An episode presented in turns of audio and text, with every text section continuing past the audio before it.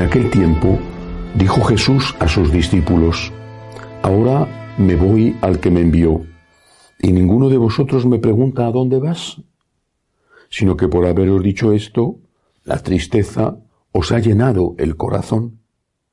Sin embargo, os digo, es la verdad, os conviene que yo me vaya, porque si no me voy, no vendrá a vosotros el paráclito. En cambio, si me voy, os lo enviaré, y cuando venga, dejará convicto al mundo acerca de un pecado, de una justicia y de una condena. De un pecado, porque no creen en mí. De una justicia, porque me voy al Padre y no me veréis. De una condena, porque el príncipe de este mundo está condenado. Palabra del Señor. Gloria a ti, Señor Jesús. Jesús dice que por habernos anunciado que se iba a marchar, esto eh, tuvo lugar antes de la ascensión del Señor al cielo, nos habíamos llenado de tristeza. Pero era lo lógico. ¿Cómo no llenarnos de tristeza? ¿Cómo no podían llenarse de tristeza los apóstoles, todos los que estaban allí el día de la ascensión? ¿Cómo no? Si Jesús, que había estado con ellos treinta y tres años en la tierra, pero treinta años conviviendo con ellos, ¿cómo no iban a llenarse de tristeza? Otra cosa hubiera sido extraña. Cuentan, lo cuentan como una anécdota, pero eh, creo que es cierto, que cuando San Agustín estaba en Roma, ya camino de África, su mamá, Santa Mónica, murió. Iban a embarcarse, eh, iban a coger el barco para ir a África, para ir a Hipona, y su mamá murió. Santa Mónica había sido tan importante en la vida de San Agustín y en su conversión. A ella, otro santo, San Ambrosio, le había dicho una frase que ninguna madre, ningún padre debe de olvidar nunca. No se puede perder el hijo de tantas lágrimas. Y se lo dijo para que siguiera rezando. Y al final San Agustín se convirtió. Pues bien, cuando murió Santa Mónica, San Agustín se puso a llorar. Sus compañeros se acercaron a él y le dijeron: «Está en el cielo, hay vida eterna. Parece mentira que llores. Tu madre está viva, está en el cielo». San Agustín se dirigió a ellos, les contestó: «Ya lo sé, ya lo sé, pero ha muerto mi madre, dejadme que llore». Nosotros sabemos que hay vida eterna, y aquellos apóstoles después de la resurrección también lo sabían, no tenían dudas. Habían visto, habían oído, habían tocado al Cristo resucitado.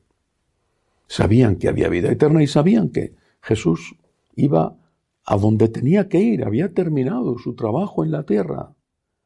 Pero ¿cómo no llorar? ¿Cómo no llorar? ¿Cómo no llorar cuando se marcha la persona que más quieres? ¿Cómo no llorar? Aunque sepas que está viva y que está en el cielo, ¿cómo no llorar? Y por eso seguramente, entre otras cosas, entre otros motivos, el Señor quiso dejarnos su presencia en la tierra, en la Eucaristía. ¿Qué sería de nosotros sin la Eucaristía? No es el único sacramento y no es la única presencia del Señor. Y estamos contentos de que las cosas se hayan hecho como Cristo ha previsto y como Dios Todopoderoso ha decidido. No, no, no, no estamos tristes por sus planes. Pero ¿qué sería de nosotros sin la Eucaristía? De verdad, no podemos vivir. ¿Qué sería de nosotros sin la Eucaristía? Está en el cielo el Señor y la encontramos en la palabra, en la jerarquía, en el hermano, en nuestra propia conciencia cuando rezamos.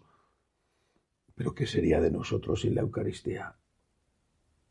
Si este mundo es en muchos, para muchos, desde luego, un valle de lágrimas, ¿qué sería de nosotros si no pudiéramos gozar de este consuelo, de esta presencia, de esta fuerza, de esta compañía que es la Eucaristía. No tenemos aquí en la tierra nada más grande. No hay nada más grande que esto. Nos espera el cielo, que será Dios mismo, pero ya en la tierra tenemos el cielo. En un pedacito humilde, frágil de pan, pero el cielo. Porque el cielo es estar con Dios. El cielo es Dios. Así que cuando comulgamos con este regalo que jamás valoraremos lo suficiente y agradeceremos lo suficiente, cuando comulgamos, el cielo entra en nosotros y nosotros entramos en el cielo. El Señor se fue. Aquellos lloraron, como San Agustín lloró por su madre, como cada uno de nosotros cuando la hemos perdido hemos llorado por la nuestra. Es normal y sabemos que están, confiamos en que nuestras madres están en el cielo, y desde luego aquellos sabían perfectamente que Jesús iba con el Padre, iba al cielo. Pero si no hubiera sido por la Eucaristía, qué tragedia, qué dolor, qué desgarro, difícil de soportar. Démosle gracias a Dios que desde el cielo no solamente nos envía al Paráclito, al Espíritu Santo, sino que nos ha hecho el regalo inmenso, infinito, de quedarse en la tierra, de dejar el cielo en la tierra en cada partícula de la Eucaristía. Que así sea.